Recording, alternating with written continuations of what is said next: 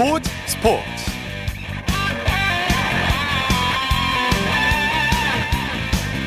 여러분 안녕하십니까? 아나운서 이창진입니다. 가족들과 함께 행복한 설날 보내고 계시죠? 설 명절에도 쉬지 못하고 일하는 분들 계시는데요. 스포츠 선수들 중에서도 설에 경기를 펼치거나 훈련하는 선수들이 많습니다. 설날하면 떠오르는 가장 대표적인 스포츠가 바로 씨름이죠. 민속씨름은 오는 십이일까지 설날 장사 씨름 대회를 열어서 설날 연휴를 함께하는데요. 케이비에스 일 티비와 케이비에스 N스포츠에서 중계하고 있습니다. 배구와 농구는 리그 일정을 소화하기 위해서 설 연휴에도 경기를 펼치고 있고요. 세계 수영 선수권 대회에 출전한 우리 선수들은 힘찬 물살을 가르고 있습니다. 설 연휴에도 스포츠는 계속됩니다. 설날 함께하는 스포츠 스포츠, 먼저 프로배구 소식으로 시작합니다. 스포츠 동아의 강산 기자입니다. 안녕하세요. 네, 안녕하세요. 새해 복 많이 받으십시오. 네, 새해 복 많이 받으십시오. 오늘 설날 경기장 분위기는 어떻습니까? 네, 설날인 오늘도 많은 팬들이 배구장으로 발걸음을 옮겼습니다. 남자부 경기가 열린 의정부에 천사백사십이 명, 여자부 경기가 열린 화성에는 천구백팔십 명의 관중이 입장했습니다. 뭐 홈팀들이 팬들을 위해 다양한 이벤트를 마련하면서 팬들의 만족도도 굉장히 높았습니다. 네, 먼저 남자부 경기부터 살펴보죠. 삼성화재가 케이비손해보험을 힘겹게 꺾었네요. 그렇습니다. 남자부 경기에선 삼성화재가 풀세트 끝에 케이비손해보험의 삼 대 이 역전승을 거두고 삼 연패에서 벗어났고요. 승점 사십이 점이 되면서 한국전력을 제치고 사 위로 올라섰습니다. 네, 양팀이 풀세트 접전을 벌였는데 승부처가 어디였습니까? 결국 사 세트 승부처에서 요스바니의 절묘한 공격 하나가 삼성화재 쪽으로 흐름을 가져왔다고 볼 수가 있겠는데요. 예. 뭐 세트 스코어 일 대 이로 뒤진 사 세트, 이십삼 대 이십삼의 승부처에서 요스바니가 연타성으로 쳐낸 공이 케이비손해보험의 코트 모서리에 꽂히면서 세트 포인트를 잡았고요. 곧이어 요스바니가 좋은 수비에 이은 토스를 득점으로 연결하면서 승부를 갈랐습니다. 예. 흐름상 오늘 경기에서 가장 중요한 포인트였죠. 네, 오늘 뭐 요스바니 선수의 활약이 대단했어요. 그렇습니다. 뭐 늘 팀 공격의 절반 이상을 책임지고도 해결사 역할을 백 퍼센트 해내는데요. 오늘도 블로킹 네 개 포함 사십 득점, 공격 성공률 육십일 퍼센트로 승리를 이끌었습니다. 네, 케이비손해보험이 지긴 했지만 선전했죠. 사실 오늘 경기력이 굉장히 좋았습니다. 황경민 선수가 복귀하면서 어느 정도 이상적인 공격 옵션이 갖춰졌는데요. 경기 전체를 봐도 비에 나가 삼십이 점, 황경민이 십칠 점, 홍상혁과 우상조가 십 점씩을 보탰죠. 예. 하지만 서브 리시브와 결정적 순간 공격 범실이 아쉬움으로 남았습니다. 네, 여자부 살펴보죠. 페퍼저축은행 아이비케이기업은행에게 완패를 당하고 이십일 연패, 이 최대 연패 신기록을 세웠어요. 네, 오늘 여자부 경기에서는 아이비케이기업은행이 페퍼저축은행을 삼 대 영으로 꺾고 이 연승, 승점 삼십구 점으로 사 위 정관장을 추격했는데요. 페퍼저축은행의 기록이 참 불명의 기록입니다. 여자부 단일 시즌 최다 연패인 이십일 연패에 빠졌습니다. 예. 창단 세 번째 시즌에 나온 불명의 기록이고 삼 개월 넘게 구십이 일 동안 승리가 없는 처참한 상황인데요. 예, 예. 총 여덟 경기가 남은 가운데 남자부 한국전력이 보유한 V리그 최다 연패죠. 이십칠 연패의 불명예를 쓰지 않을까 우려하는 시선이 예. 지배적입니다. 이게 언제까지 계속될지 모르겠네요. 이렇게 불명예스러운 기록을 세우게 된 이유를 한번 살펴보죠. 사실 올 시즌을 앞두고 외국인 선수 야스민과 에프에이 박정아를 영입하면서 페퍼저축은행이 어느 정도 경쟁력을 좀 갖췄다고 봤습니다. 하지만 기본기, 디테일이 없이 좋은 공격수만으로는 한계가 분명하다는 걸 보여줬는데요. 예예. 이십칠 점 일 퍼센트의 팀 리시브 효율과 가장 많은 오백삼십오 개의 범실만 봐도 예. 좋은 경기력과는 거리감이 느껴질 수밖에 없습니다. 리시브 범실률은 뭐 이기기가 힘들죠. 그렇죠. 뭐 세트 플레이가 안 된다는 부분이 경기에 어려움을 겪는 요소인데 배구가 팀 스포츠다라는 걸 올 시즌 페퍼저축은행의 사례에서 정확하게 엿볼 수 있습니다. 네, 오늘 경기 뭐 아이비케이기업은행의 경기력이 압도적이었죠. 전체 득점이 칠십오 대 사십오였습니다. 그나마 이십오 대 십구로 끝난 삼 세트가 가장 팽팽했다고 볼 수 있는데요. 그만큼 기업은행이 압도적인 경기를 펼쳤고요. 블로킹에서 십 대 삼으로 크게 앞선 게 또 주요했습니다. 네네. 아베크롬비가 이십 점, 황민경이 십일 점, 표승주가 십 점을 보태면서 삼각편대도 원활하게 돌아갔습니다. 네, 페퍼저축은행 오늘 리시브라든지 공격, 공격 성공률은 어땠습니까? 오늘 페퍼저축은행은 그 누구도 두 자릿수 득점을 올리지 못했습니다. 뭐 전체적인 기본기도 아까 말씀드렸듯이 오늘 경기에서 좋지 않은 쪽으로 나타났는데요. 리시브 효율 삼십 퍼센트에 공격 성공률은 이십칠 점 오 퍼센트, 범실은 기업은행보다 여덟 개나 많은 십오 개를 저지르면서 자멸했습니다. 예. 자, V리그 내일 경기 일정과 관전 포인트 짚어주시죠. 네, 내일은 수원에서 남자부 한국전력과 대한항공, 대전에서 여자부 정관장과 도로공사가 만납니다. 남자부 경기가 주목되는데요. 대한항공이 승리를 거두면 단독 선두로, 한국전력이 승점 삼 점을 따내면 단독 삼 위로 올라설 수 있기 때문에 굉장히 포스트 시즌 경쟁이 크게 요동칠 수 있는 매치업입니다. 예. 여자부 역시 정관장과 지에스칼텍스의 삼 위 싸움이 치열한 가운데 내일 경기가 그 분수령이 될 전망입니다. 네, 소식 감사합니다. 감사합니다. 프로배구 소식 스포츠 동아일 강산 기자였고요. 이어서 프로농구 소식 전해드립니다. 케이비에스 N스포츠의 손대범 농구 해설위원입니다. 안녕하세요. 네, 안녕하세요. 오늘 남자 프로농구 세 경기가 열렸는데요. 먼저 잠실로 가보죠. 에스케이가 정관장을 꺾고 분위기 반전에 성공했네요. 네, 오 연패팀과 사 연패팀이 만났습니다. 그리고 결과는 오 연패팀이 연패를 끊었는데요. 홈팀인 에스케이가 정관장을 팔십사 대 칠십이로 이기면서 연패에서 탈출했습니다. 예. 반대로 정관장은 일 패를 더하게 되면서 오 연패 늪에 빠지게 됐습니다. 네, 에스케이 전희철 감독이 마침내 케이비엘에 새 역사를 썼죠? 그렇습니다. 최근에 에스케이의 가장 관심사는 역시나 전희철 감독의 통산 백 승 달성이었는데 네. 어, 다른 감독들보다 훨씬 빠르게 백 승을 달성하면서 역대 최단 경기만에 백 승을 기록한 감독이 됐습니다. 어, 역시나 전희철 감독 같은 경우는 오늘 승리에 대해서 뭐 백 승에 대한 소감보다는 연패를 끄는 것이 기쁘다라고 짤막하게 소감을 남겼고요. 네. 반대로 선수들 같은 경우는 케이비엘 최고의 감독을 모시고 있어 기쁘다라는 말로 감독이 축하했습니다. 예, 압수가 좀 길게 갔었어요. 네. 활약 싸움에서 에스케이가 정관장을 압도했죠. 그렇습니다. 오늘 공수 양면에서 에스케이가 상대를 압도했는데요. 어, 특히 삼 쿼터에 정관장을 십 점으로 묶으면서 또 공격에서 이십 점을 몰아친 것이 승기를 잡아, 잡는 요인이 됐습니다. 오늘 자밀원희 선수가 이십이 득점, 오재현 선수가 십육 득점을 올렸고요. 또한 오세근 선수가 또 친정팀을 상대로 십삼 득점을 기록하면서 어, 정관장을 꺾는 데 일조했습니다. 네, 대구로 가보죠. 엘지가 한국가스공사를 상대로 진땀승을 거뒀네요. 네, 엘지가 접전 그때 또 한국가스공사를 팔십칠 대 팔십으로 따돌리면서 이 삼 연패에서 탈출했습니다. 오늘 승리로 이제 사 위 자리를 유지하게 된 엘지고요. 한국가스공사는 이 연패에 빠지면서 육 강 플레이오프 진출에서 좀 더 멀어진 모습을 보였습니다. 네, 엘지가 시원한 공격력을 보여줬죠. 네, 오늘 일 쿼터부터 이십육 대 십사로 앞서가면서 분위기를 잘 잡았습니다.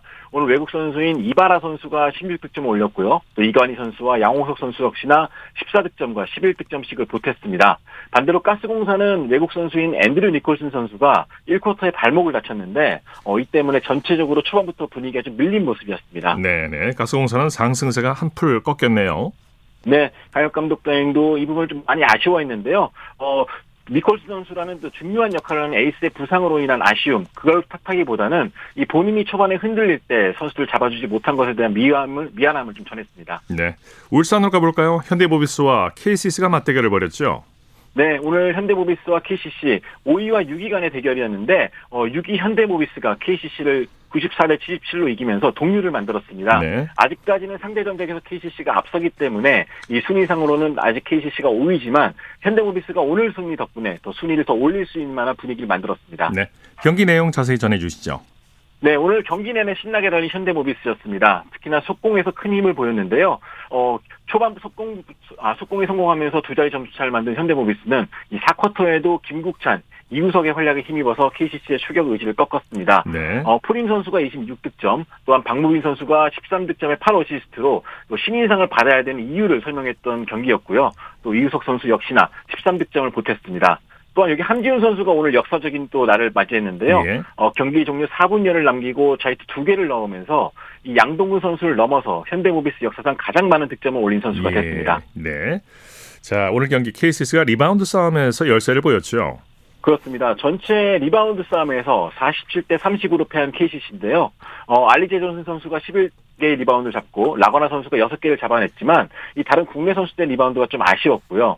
반대로 현대모비스는 네 명의 선수가 리바운드 여섯 개 이상을 잡아내면서 어, 또 연승을 자축했습니다. 예. 또 리바운드가 바로바로 속공으로 연결되면서 이 모처럼 동천체육관을 찾은 현대모비스 팬들을 또 기쁘게 해줬습니다. 네, 이번에는 해외 리그에서 뛰고 있는 우리 선수들 소식 살펴볼까요?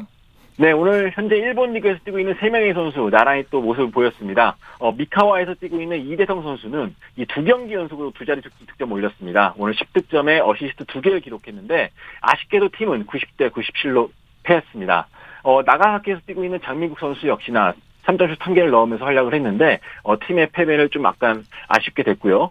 양재민 선수가 또 부상에서 돌아오면서 오 득점을 기록했지만 어, 긴 시간을 좀 소화하지 못한 것이 약간 좀 아쉬웠습니다. 네. 하지만 샌다이 팀은 구십삼 대 칠십칠로 승리를 거뒀습니다. 네. 자, 엔비에이 소식 살펴볼까요? 엘에이 레이커스가 뉴올리언스를 상대로 대승을 거뒀네요. 네, 오늘 백삼십구 대 백이십이로 미국 련스를 대파한 엘에이 레이커스인데요. 어, 이 쿼터 득점이 무려 오십일 점이었습니다. 예. 어, 전반을 마쳤을 때 이미 팔십칠 점을 기록할 정도로 레이커스가 오늘 굉장한 화력을 보였는데 어, 디안젤레로스 선수가 삼십 득점을 올린 것을 비롯해서 이 전원, 주전 전원이 이십 득점 이상 올렸습니다. 네, 엘에이 레이커스가 홈구장에 엔비에이 전설 코비 브라이언트의 동상을 세웠다고요? 네, 지난 이천이십 년 일월 이 불의의 헬기 사고로 세상을 떠난 코비 브라이언트를 기념하기 위한 행사가 열렸는데요. 엘에이 레이커스는 홈구장인 크리토닷컴 아레나 외부에 어, 높이 오 점 팔 미터 높이의 코비 브라이언트의 동상을 공개했습니다. 어, 이 동상은 이 코비가 이천육 년 일월 달에 토론토 랩터스를 상대로 이 팔십일 점을 기록한 채 어, 코트를 떠나는 모습을 좀 담은 모습이었는데요. 예. 오늘 굉장히 많은 관중이 몰리면서 또 코비 브라이언트의 동상 제막식을 또 기념했습니다. 네. 자, 밀워키는 샬럿을 큰 점수차로 이겼네요. 네, 오늘 밀워키가 백이십 대 팔십사로 샬럿 호네츠를 대파했습니다. 어, 전반에 이미 이십팔 점 차로 달아나고 또 한때 사십이 점 차까지 앞서갈 정도로 어, 일방적인 경기였는데요. 어, 발목 부상으로 두 경기를 결정했던 데미안 릴러드가 또 모처럼 만에 이십육 득점으로 활약을 했고요. 오늘 승리 덕분에 장 리버스 감독이 천구십구 승을 기록하면서 엔비에이 역대 감독 중 최다승 랭킹 팔 위에 오르게 됐습니다. 예. 그 밖에 다른 엔비에이 경기 소식 전해주시죠. 네, 엠브이피 후보였던 조엘 엠비드가 빠진 필라델피아 여전히 고전을 하고 있는데요. 어, 최근 아홉 경기 중에 팔 패를 기록 중입니다. 오늘도 홈에서 애틀란타 호크스를 맞아서 백이십일 대 백이십칠로 졌는데요. 역시나 엠비드가 없다 보니까 초반부터 수비가 안 되며 시종 끌려다니는 모습을 보였습니다. 애틀란타는 오늘 트레이 영 선수가 삼 점슛 다섯 개와 함께 삼십칠 득점으로 활약을 했고요. 필라델피아는 엠비드뿐만 아니라 주전가드인 타이리시 맥시까지 빠지면서 굉장히 어려운 경기를 치러냈습니다. 네, 소식 감사합니다. 고맙습니다. 프로농구 소식 케이비에스 N스포츠의 손대범 농구 해설위원이었습니다.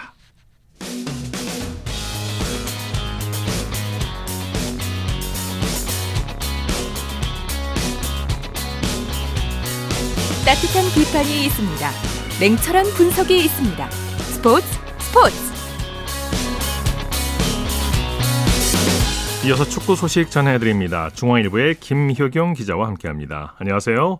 네, 안녕하십니까. 축구 대표팀이 아쉽게 아시안컵을 사 강으로 마쳤는데요. 논란 속에서도 클린스만 감독이 계속해서 대표팀을 이끌겠다는 의지를 밝혔죠. 네, 요르단과의 준결승에서 영 대 이로 진 대표팀이 팔 일 귀국했습니다. 좀 싸늘한 분위기 속에서 일부 팬들은 분노를 드러내기도 했는데요. 클린스만 감독에게 당연히 감독직을 계속 수행할 것인지에 대한 질문이 나왔습니다. 네.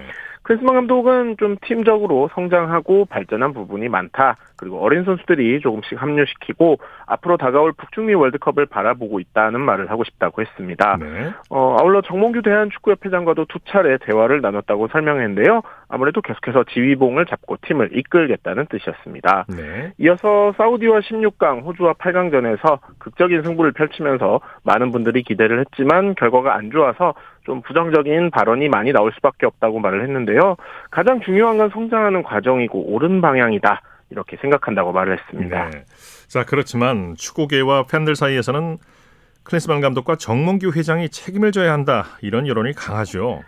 네, 팬들은 사실 그동안 클린스만 감독의 근무 방식에 대해서부터 좀 불만이 많았었죠. 네. 이런 상황에서 이번 대회 구십 분 경기 기준 여섯 경기 동안 일 승 사 무 일 패에 그친 경기력을 보면서 감독의 지도력 부족을 지적하고 있는데요.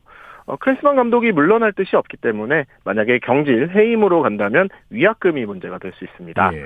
클린스만 감독의 연봉은 이백이십만 달러, 약 이십구억 원 안팎으로 추정이 됩니다. 현재 이 년 반 정도 임기를 남겨두고 있기 때문에 만약에 해임을 할 경우에는 위약금이 육십억 원 안팎에 이를 것으로 보이고요. 코칭 스태프들과 관련된 비용까지 포함하면 어, 백억 원 가까이 치솟을 수도 있습니다. 그렇군요. 네, 축구협회 내부에서도 클린스만 감독 선임을 주도한 수뇌부에 대한 책임론이 일어날 가능성이 높습니다. 그래서 중도 사퇴 가능성을 낮게 보는 의견들도 있고요. 축구협회는 다음 주 전력강화위원회를 열 계획입니다. 현재 상황에서 클린스만 감독 체제가 유지되려면 향후 대표팀 운영 방안을 쇄신하거나 전술적인 부분에서 감독을 보좌할 수 있는 시스템을 갖추는 게 필요할 것으로 보이고요. 예. 아울러 그러한 비전을 팬들에게 설명하는 과정도 필요해 보입니다. 네. 대표팀 일정을 마친 유로파 선수들은 이제 소속팀으로 복귀했는데요. 이번 주말 경기 출전을 준비 중이죠. 네, 가장 이제 확실하게 출전이 결정된 선수는 바이에른 뮌헨의 수비수 김민재입니다. 아시안컵을 마치고 바로 복귀를 해서 어, 팀에 합류했고요. 훈련도 했습니다. 김민재 선수는 이번 대회에서 굉장히 좋은 모습을 보였었고요. 또 요르단과 준결승에서는 경고 누적으로 뛰지 않았기 때문에 일주일간 휴식을 취해서 복귀전을 치를 것으로 예. 보입니다. 미네는 김민재가 없는 사이에 사 승 일 패를 기록했었고요. 특히 새벽 두 시 삼십 분에 열리는 이번 경기가 선두 레버쿠젠과의 대결이기 때문에 김민재의 복귀가 팀에게 큰 힘이 될 듯합니다. 손흥민 선수의 토트넘은 잠시 뒤 자정에 브라이튼과 일전을 치릅니다. 예. 토트넘은 손흥민뿐만 아니라 파페사르와 이브 비수마까지 합류를 했습니다. 손흥민 선수가 연이은 현, 연장 혈전을 벌였기 때문에 좀 선발 출전 여부는 불투명하지만 교체로라도 나설 가능성이 높아 보입니다. 예. 울버햄튼도 열두 시부터 브랜트포드와 대결하는데요. 황희찬 선수 역시 경기에 나설 확률이 있습니다. 게리 오닐 울버햄튼 감독은 황희찬이 정상적으로 합류를 했으며 경기에 출전할 수 있다고 말했습니다. 네. 자, 파리 생제르맹의 이강인 선수는 휴식을 취한다고요? 네, 지난 아시안컵에서 우리 대표팀의 에이스는 이강인 선수였었죠. 네 골 도움 세 개로 활약을 했는데요. 여섯 경기에서 육백 분을 소화했습니다. 네. 어, 일 년 전 카타르 월드컵 때만 해도 조커였는데 이제는 주축 선수로 성장을 했는데요. 에스엔에스를 통해 팬들에게 감사함과 미안함도 전했습니다. 예. 파리 생제르맹은 내일 오전 다섯 시 릴을 상대로 홈에서 경기를 합니다. 이강인 선수가 복귀를 했지만 루이스 엔리케 감독은 일단 휴식을 줄 생각입니다. 오늘 열린 사전 기자회견에서 이강인 선수가 뛰고 싶다는 의지를 밝혔지만 다음 주까지 휴가를 줄 것이라고 밝혔습니다. 예. 아시안컵 기간 또 한 명의 유로파 선수가 탄생했어요. 백승호 선수가 잉글랜드 이 부 챔피언십에 버밍엄 시티로 이적을 했는데 지금까지는 순조로운 모습이죠? 네, 버밍엄 시티는 십 일 열린 셰필드 웬스데이와의 삼십일 라운드 경기에서 영 대 이로 졌는데요. 이 경기에서 백승호 선수가 교체로 들어가서 삼십육 분 정도를 뛰었습니다. 네. 지난 사 일 웨스트 브로미치전 이후 두 경기 연속 출장입니다. 셰필드전에서 볼터치 삼십칠 볼, 패스 성공률 칠십육 퍼센트, 그리고 키패스 일 회, 유슈팅 일 회, 크로스 일 회, 롱패스 삼 회를 기록했습니다. 공격 포인트는 없었지만 날카로운 패스와 중거리 슈팅을 선보였습니다. 축구 통계 사이트 소파스코어는 백승호에게 평점 육 점 팔 점을 부여했는데요. 교체 투입된 선수 중 가장 높은 점수였고 예. 현지 언론 역시 호평을 보냈습니다. 네. 버밍엄은 챔피언십 이십사 개 팀 중에 사실 십구 위에 그치고 있습니다. 웨인 루니가 감독으로 부임해 삼 개월도 되지 않아 사퇴했는데요. 새롭게 부임한 토니 모브레이 감독이 썬더랜드 시절부터 백승호 선수에게 관심을 보였고요. 결국 영입까지 했습니다. 예. 그래서 당분간 백승호 선수도 많은 기회를 얻을 듯합니다. 예. 에프씨 서울이 맨유 출신 제시 링가드와 공식 계약을 맺었는데요. 잉글랜드에서 받던 연봉의 십분의 일이라는 사실이 알려져 더욱 화제죠. 네, 맨유 유스 출신인 링가드는 버밍엄과 브라이턴, 더비 카운티 등에서 임대로 뛰다가 이천십오 년 이 월 맨유 소속으로 프리미어리그에 데뷔했습니다. 예. 이천이십이 시즌까지 꾸준히 뛰었고요. 러시아 월드컵에는 잉글랜드 대표로도 출전했었죠. 그런 링가드가 서울과 이 플러스 일 년 계약을 맺고 입단식까지 했습니다. 연봉은 공식적으로 발표하지 않았지만 기존 K리그 최고 연봉자인 세징야의 십오억 오천만 원을 뛰어넘는 것으로 밝혀졌습니다. 예. 어, 사실 잉글랜드 시절에 비하면 턱없이 적은데요. 영국 매체에 따르면 노팅엄 시절 주급이 삼억 원이었는데 서울에서는 삼천만 원도 되지 않는다면서 좀 이해할 수 없는 계약이란 평까지 나왔는데요. 링가드가 한국행을 택한 데는 뛰고 싶다는 의지뿐만 아니라 e스포츠 사업 등 개인 브랜딩 사업과도 관련된 것으로 알려졌습니다. 예. 하지만 링가드는 입단식에서 지난 시즌 좀 뛰지 못해 답답했다면서 가장 축구, 중요한 것은 역시 축구라고 설명을 했습니다. 이제 김기동 감독에 이어 링가드까지 영입하고 기성용까지 재계약한 서울이 올해는 달라진 모습을 보일지 관심이 쏠리고 있습니다. 네. 아시안컵이 이제 결승전만 남았는데요. 개최국 카타르와 요르단이 오늘 밤 맞붙죠. 네, 이번 아시안컵 정말 이변의 연속이었습니다. 사우디가 한국에 져 십육 강에 탈락했고 일본은 이란과 맞붙어 팔 강에 졌죠. 한국과 이란도 결승 진출에 나란히 실패했습니다. 네네. 우승 후보 중에서는 유일하게 카타르가 살아남았습니다. 카타르는 월드컵에서 부진을 털고 이번 대회에서는 승승장구했습니다. 특히 에이스인 아크람 피아프가 다섯 골을 터뜨리는 활약을 펼치었는데요. 두 골을 더 넣으면 득점왕도 가능합니다. 네. 조별리그 이조 삼위로 토너먼트에 오른 요르단은 사강에서 우리나라를 꺾고 사상 첫 결승에 진출했습니다. 종전 최고 성적은 팔강이었고요. 최근 아시안컵에서는 한국을 이긴 팀이 모두 우승했다는 좀 기묘한 징크스가인데요. 요르단이 또 한 번의 기적에 도전합니다. 네네. 자, 아프리카 최강자를 가리는 네이션스컵에서도 개최국 코트디부아르와 나이지리아가 결승에서 맞붙죠? 네, 코트디부아르는 지난 팔일 콩고민주공화국을 일대 영으로 이겼습니다. 세바스팅 알레르의 후반 득점이 결승골이었고요. 결승 상대는 남아공과 일대 일 무승부 뒤 승부차기에서 이긴 나이지리아입니다. 코트디부아르는 이천십오년, 나이지리아는 이천십삼년 이 대회 정상에 올랐습니다. 네. 어, 두 팀의 결승은 십이일 새벽 다섯시에 열리고요. 콩고와 남아공의 삼, 사위전은 오는 새벽 다섯시에 열립니다. 네, 그 밖에 축구 소식 전해주시죠. 네, 국제축구평의회가 축구 벌칙 규정 개선 작업에 나섰는데요. 바로 옐로카드와 레드카드에 더해서 십분간 그라운드를 떠나는 블루카드 제도를 새롭게 적용하는 방안을 검토 중입니다. 예. 이제 영국 비비씨도 이번 좀 결정에 대해서 자세히 보도를 했는데요. 어, 결정적인 득점 기회를 고의적인 반칙으로 끊거나 심판 판정에 과도하게 항의할 경우에 십분간 어, 블루카드 퇴장을 지키는 방안입니다. 네. 이 블루카드를 받은 선수는 임시 퇴장 구역에서 머물다가 경기에 복귀할 수 있는데요. 대신에 두 장을 받으면 퇴장당한다는 점 예. 옐로카드와 동일합니다. 예. 이 블루카드 같은 경우에는 이제 앞으로 좀 아이스하키나 럭비 등에서 참고를 했는데요. 실제 축구 경기에 적용되기까지는 조금 난항이 필요할 것 같습니다. 네, 소식 감사합니다. 네, 감사합니다. 축구 소식 중앙일보의 김효경 기자와 정리해드렸고요. 이어서 한 주간의 해외 스포츠 소식 전해드립니다. 월드스포츠 연합뉴스 영문뉴스부의 유지호 기자입니다. 안녕하세요. 네, 안녕하세요. 자, 파리올림픽 메달에 프랑스의 상징인 에펠탑에 철 조각이 들어간다고요? 네, 대회 조직위원회가 지난 목요일 올림픽과 패럴림픽 메달을 공개했는데요. 어, 앞면은 아이오씨 규정에 따라 오륜기, 대회 공식 명칭, 또 승리 여신 니케 등이 들어가 있는데 오른쪽 상단에 에펠탑을 새겨 넣었습니다. 또 뒷면에는 육각형 모양의 에펠탑 철 조각을 담았는데요. 어, 에펠탑 운영협회가 어, 탑을 개보수하는 과정에서 철거해서 보관하던 에펠탑에 쓰인 철조각 약 구십일 킬로그램을 조직위에 제공한 것입니다. 네. 어, 조직위 측은 선수들이 이 프랑스의 작은 조각을 가슴에 간직하길 바란다면서 어, 이런 단순한 메달이 아닌 올림픽에서 가장 탐나는 물건과 또 프랑스의 상징인 에펠탑과의 만남이라고 의무를 부여했습니다. 네, 파리올림픽 개막이 오개월 정도 남았는데 대회 조직위원장이 수사선상에 올랐다고 하죠? 네, 지난 화요일 에이에프피 통신 보도에 따르면 프랑스 금융검찰청이 최근 이 토니 에스탄게 올림픽 조직위원장의 보수 지급 방식과 관련해 수사에 착수했는데요. 조직위가 이천십팔년 공개한 자료를 보면 에스탄게 위원장의 연봉이 세전 이십칠만 유로, 우리 돈 약 삼억 팔천만 원으로 책정이 되어 있습니다. 예. 어, 그런데 지난해 시월 한 탐사보도 매체는 에스탄, 에, 에스탄게 위원장이 급여를 받는 대신에 자신의 컨설팅 회사를 통해 조직위의 매달 비용을 청구하고 있다고 보도했는데요. 어, 법에 규정된 비영리 단체장의 보수 상한선을 피하려고 이런 꼼수를 썼다는 의혹이 일고 있습니다. 예. 어, 조직위 측은 위원장의 보수 체계는 매우 엄격하게 규정돼 있고 보수 지급 조건은 관련 기관의 검증을 모두 거쳤다고 설명했고요. 또 조직위원회는 비영리 단체도 아니라고 반박했습니다. 네. 미국의 체조 스타 게비 더글라스가 약 팔년 만에 현역 복귀를 선언했네요. 네, 이천십이년 올림픽 여자 기기체조 개인종합 금메달리스트인 더글라스가 지난 화요일 어, 이달 이십사일 미국 켄터키주에서 열리는 윈터컵 대회 출전을 선언했는데요. 더글라스는 이천십육년 리우올림픽 단체전 금메달을 딴 이후에는 경기에 나서지 않고 있습니다. 어, 이, 이날 이 미국 한 방송 인터뷰에서 자신은 공식 은퇴를 발표한 적은 없다고 또 했는데요. 어, 이천이십이년에 훈련을 재개한 뒤에 어, 이천이십사년 올림픽 대표팀에 선발되는 것이 목표라고 말한 적이 있는데 네. 이번에는 이천십육년 올림픽 이후 첫 실전을 치를 예정입니다.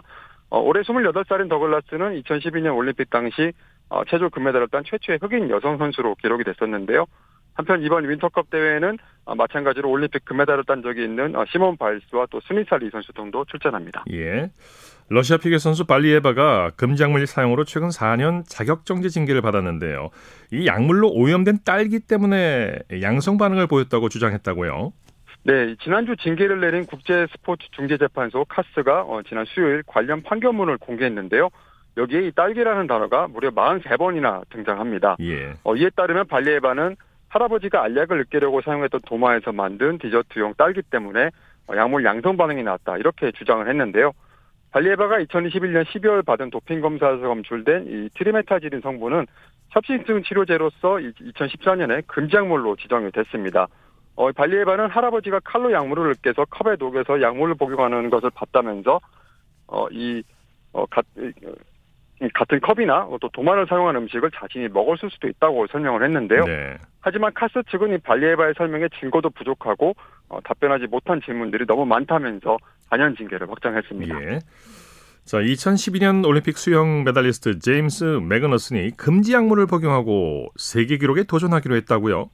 네, 매그너슨이 지난 팔일 세계 반도핑 기구가 금지하는 약물을 복용 후에 어, 복용한 후에 자유형 오십 미터 세계 기록을 도전하겠다고 했는데요.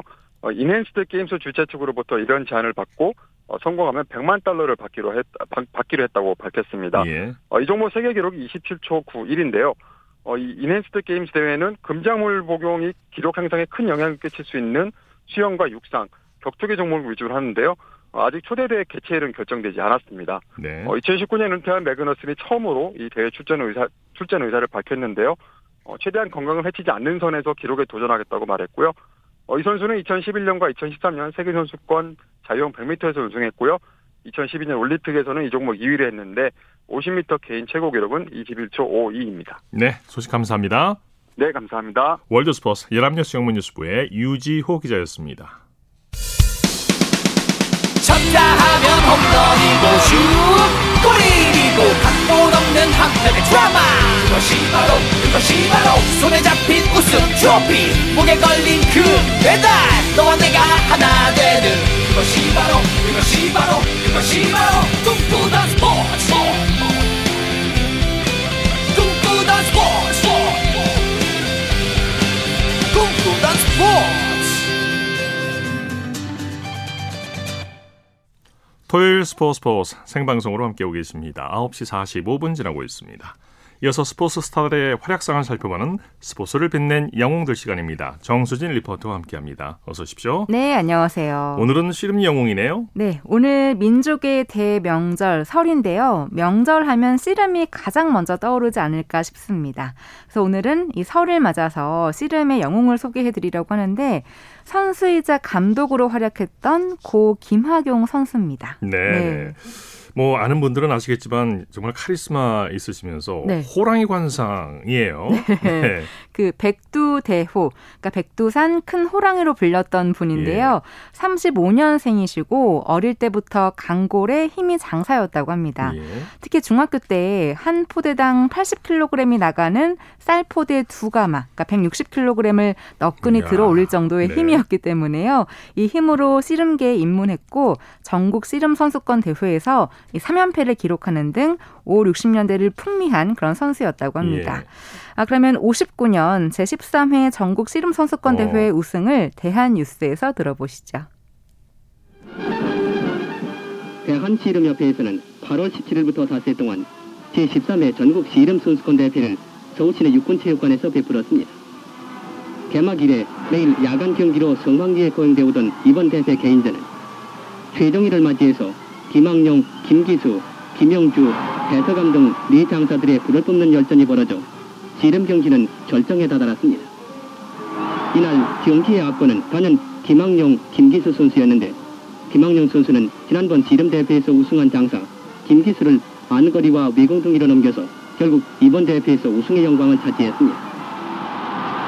이번 대회 개인전적은 우승 김학용, 준우승의 김영주, 삼위의 김기수 등의 선수였습니다. 네. 네, 대한 요소를 주셨습니다. 네. 이때 그 황소 한 마리를 끌고 당당히 나가는 모습에서 아, 당대 최고의 장사였구나 하는 걸 알 수 있었습니다. 근데 그러다가 선수 생활을 끝낸 이후에는 사업에 매진했지만 여전히 씨름에 관심을 두고 있었고요. 팔십년대부터 민속씨름위원회의 심판위원장으로 활동을 하게 되면서 씨름판에 복귀하게 됩니다. 네. 네. 그러니까 이제 심판위원장을 하다가 감독을 맡게 되신 거네요. 네, 그러니까 주변에서 심판보다는 보다는 선수를 키우는 게 낫지 않겠냐 하는 이야기를 많이 했고 네. 팔십육 년에 일양약품 이 대 감독으로 취임을 하면서 이 무명의 강호동을 발굴하게 됩니다. 예, 그래서 예. 김학용 감독하면 강호동의 스승으로도 많이 알려진 분이기도 하시죠. 네. 네. 강호동 선수하면 또 이만기 선수의 에피소드를 짚고 넘어가야겠죠. 네, 이 팔십 년대 씨름은 이만기의 전성시대라고 해도 과언이 아닌데요. 그런데 힘과 기술을 모두 겸비한 이만기를 강호동이 이기는 사건이 일어납니다. 네. 팔십구 년 칠월 사십사 회 장사 씨름대회 준결승에서였는데요. 신예 강호동이 씨름 황제 이만기를 이기고 결승에 오른 거예요. 이때 김학용 감독이 강호동에게 한 말이 너는 무슨 수를 써도 이만기를 이기지 못한다. 네. 그런데 딱 한 가지 방법이 있다면 만기의 성질을 건드려라 였습니다. 성질을 건드려라. 예, 그래서 네. 강호동의 함성은 더 커졌고 이 무릎을 먼저 꿇지 않은 강호동의 행동은 이만기의 멘탈을 공격하는데 성공하게 되죠. 자, 다시 들었습니다. 강호동 들었습니다. 자, 팔! 예. 강호동 이만기 선수를 예. 이겼습니다. 강호동 선수, 아이 대단합니다. 선수, 예, 참 멋진 기술이었습니다. 일 대 영으로 강호동 선수가 예상을 완전히 뒤엎고 한 판을 먼저 이겼습니다. 네, 그러나 아직은 시험 결과는 아, 이 회전 네. 이만기 그때 당시에 이제 지금은 자꾸 하셨는데 이제 김학용 감독님이라고 호동이한테 그렇게 이야기를 했대요. 야, 네가 지금 만개하고 붙어갖고 이길 거라고는 아무것도 없다. 어찌됐든 저거 승기를 건드리라. 아, 하나게 만들어. 심리전이네. 심리전으로 아~ 만들었는데 그렇게 들어가자마자 앞에서 아무것도 마찬가지고. 네. 이게 들어오면은 이게 눈도 그냥 똑바로 안 쳐다보고 항상 이렇게 뺐지. 심장을 약간 건드리는 거예요. 어. 그런 데다가 우리 무릎 꿇는다는 것 자체는 이제 예, 예를 갖추는 거죠. 씨름은. 어. 아, 무릎 먼저 꿇는 게 싫더라고. 어. 아, 질 것 같은 그런 질 것 같은 느낌. 무릎 먼저 꿇면. 아. 그, 그 저것도 기싸움인 거죠. 기싸움이네. 아. 기싸움. 먼저 아. 아. 안 꿇어. 안 꿇잖아. 이동형 대단하다. 그렇게는 대형기량에서만은 상대가 참고 있다 참고 있다 좋은 결정전 이만기와 강호동 일부러 그러는데 일부러 네, 이 강호동 선수가 이만기의 그 성질을 건드려서 건드렸죠. 화가 난 이만기 네. 선수가 깝치지 마라 이런 얘기도 했었어요. 네. 네. 강호동이 이만기를 이기고 모래판에서 내려왔을 때 김학용 감독이 환하게 웃으면서 강호동을 꼭 안아주시고 예. 서로 맞절을 하는 모습도 볼 수 있었습니다. 참고로 이만기를 이 대 영으로 누르고 결승에 오른 강호동은 최연소 백두장사에 오르게 되죠. 네. 네. 강호동에게 김학용 감독은 감독 그 이상의 스승이 아닐까 싶어요. 네, 물론 훈련 강도가 너무 세서 한 번은 씨름부가 단체로 부산으로 가출을 한 적이 있었는데요. 결국 김학용 감독이 찾아냈고 화가 머리 끝까지 나서 이 분노에 찬 얼굴로 매섭게 노려보고 있었다고 합니다. 뭐 이런 일화들이 있긴 하지만 강호동은 김학용 감독을 아버지 같은 분이라고 했는데요. 감독으로서 또 조언을 아끼지 않으셨습니다. 네. 관련 내용을 팔십구 년 구월 이십팔 일 케이비에스 현장 기록 요즘 사람들에서 들어보시죠. 강 선수가 요즘 연구 대상으로 삼는 선수는 이봉걸 선수입니다. 이 선수가 키도 크고 경기 운영 면에서도 노련하기 때문에 앞으로는 강호동 선수가 힘보다는 씨름 기술을 더 익혀야 이 선수를 이길 수 있다는 것이 김학용 감독의 생각입니다. 그런데 호도 이제 딱 일어서서는 설라면 젊은 회상 딱 완전히 상대방을 반가가 써보든지 안 그러면은 딱 알아채보든지 두 나 중에 하나 써야 된다고.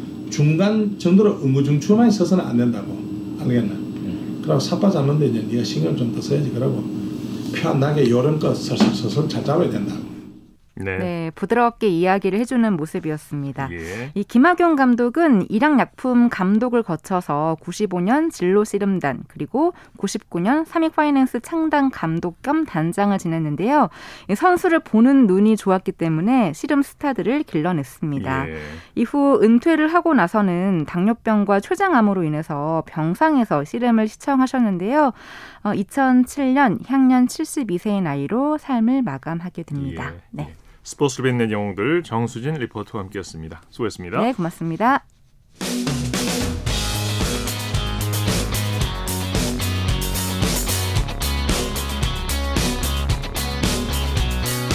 따뜻한 비판이 있습니다. 냉철한 분석이 있습니다. 스포츠 스포츠. 이어서 다양한 종목의 스포츠 소식을 전해드리는 토요 스포츠 와이드 시간입니다. 이혜리 리포터와 함께합니다. 어서 오십시오. 네, 안녕하세요. 김수지가 세계선수권 다이빙 여자 삼 미터에서 동메달을 따냈네요. 네, 김수지는 지난 이천십구 년 광주에서 우리나라 다이빙 최초로 세계선수권 메달리스트였는데요. 네. 이번 대회에서 동메달 수확하면서 우리나라 다이빙 역대 두 번째 메달도 수확했습니다. 네. 김수지가 우리나라 시간으로 오늘 카타르 도하 하마드 아쿠아틱 센터 에서 열린 이천이십사 세계선수권 다이빙 여자 삼 미터 스프링보드 결승에서 일 차부터 오 차 시기 합계 삼백십일 점 이오 점을 얻어서 삼 위에 올랐습니다. 예. 어, 김수지 선수가 무릎 부상이 있어서 테이핑을 한 채 무대에 나섰는데요. 깔끔한 입수 동작을 보여주면서 이번에 동메달 목에 걸었습니다. 무엇보다 다이빙 여자 삼 미터는 올림픽 정식 종목인데요. 예. 이 종목에서 메달이 나왔다는 점에서 파리 올림픽에 대한 기대감을 더욱 높였습니다. 네. 남자 다이빙의 우하람은 남자 삼 미터 스프링보드에서 팔 위를 했죠. 네, 우하람이 우리나라 시간으로 지난 팔 일 목요일에 대회 다이빙 남자 삼 미터 스프링보드 결승에서 일 차부터 육 차 시기 합계 사백이십사 점 오공 점을 얻어서 열두 명 중에 팔 위를 기록했습니다. 네. 비록 만족할 성적은 아니지만 이 우하람은 이번 대회에서 그동안 겪었던 허리 부상 후유증에서 벗어났다는 점에서 또 의미가 있는데요. 예선에서 우아람은 칠십 명 중에 십오 위를 했고 준결승에서는 구 위, 그리고 결승에서는 팔 위로 이렇게 조금씩 순위를 한 단계씩 올렸습니다. 예. 무엇보다 우아람이 세계선수권 이 종목에게 결승에 진출을 한 건 지난 이천십구 년 광주대회 이후에 오 년 만이기도 한데요. 예. 더불어서 우아람과 함께 이재경이 다이빙 종목에서 파리올림픽 출전권 확보했는데요. 이제는 파리올림픽 준비에 전념할 수 있게 됐습니다. 네. 이번엔 역도 종목 살펴보죠. 여자 역도의 박혜정이 아시아 역도 선수권에서 여자 최중량급 우승을 차지했네요. 네. 그렇습니다. 이 포스트 장미란인 여자 역도의 박혜정이 아시아 역도 선수권 챔피언에 올랐습니다. 네.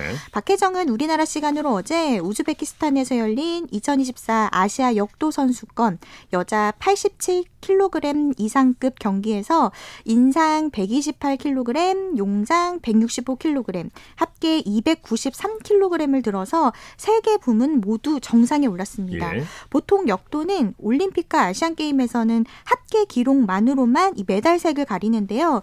이 아시아 선수권은 용상과 인상 그리고 합계 이렇게 세 개 부문에 모두 메달이 걸려 있습니다. 예. 그래서 박혜정은 이번 대회에서 금메달 세 개 모두 수확했는데요. 한편 손영희 선수도 같은 급 체급에 출전을 했는데 인상 백이십칠 킬로그램, 용상 백육십 킬로그램, 합계 이백팔십칠 킬로그램으로 세 개 부문에 모두 이 위를 차지했습니다. 예. 뿐만 아니라 여자 팔십칠 킬로그램급에 출전한 윤아재 역시 어, 인상 백 킬로그램, 용상 백삼십 킬로그램, 합계 이백삼십 킬로그램을 들어서 합계 이 위를 차지했습니다. 네.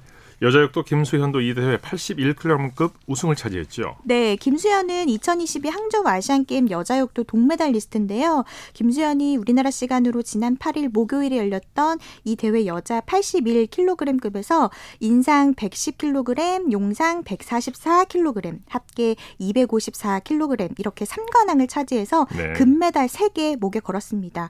김수현은 원래 이 체급이 팔십이 킬로그램급이 아니었고요. 칠십육 킬로그램 급이었는데 네. 어, 팔십일 킬로그램급으로 시선을 옮겨서 출전을 했거든요. 첫 출전이었는데도 좋은 성적 나서, 나서서 이제 경기 결과 좋게 얻게 됐고요. 여자 역도가 이 파리 올림픽에서 체급이 일곱 개에서 다섯 개로 줄어들었거든요. 네, 네. 이 칠십육 킬로그램급이 제외가 돼서 이 김수현이 팔십일 킬로그램급에 나서게 됐고요. 이 대회 우승으로 김수현은 파리 올림픽 예선 랭킹을 공동 육 위 차지했습니다. 네. 자, 일요 스포츠 와이드 이혜리 리포터와 함께했습니다. 수고했습니다. 네, 고맙습니다. 스포츠 스포츠 오늘 준비한 소식은 여기까지고요. 내일도 풍성한 스포츠 소식으로 찾아뵙겠습니다. 함께해주신 여러분 고맙습니다. 지금까지 아나운서 이창진이었습니다. 스포츠 스포츠.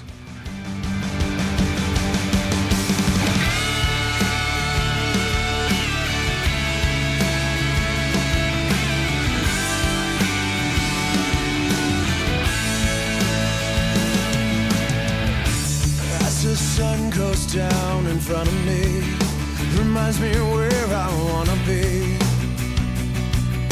with you and you alone.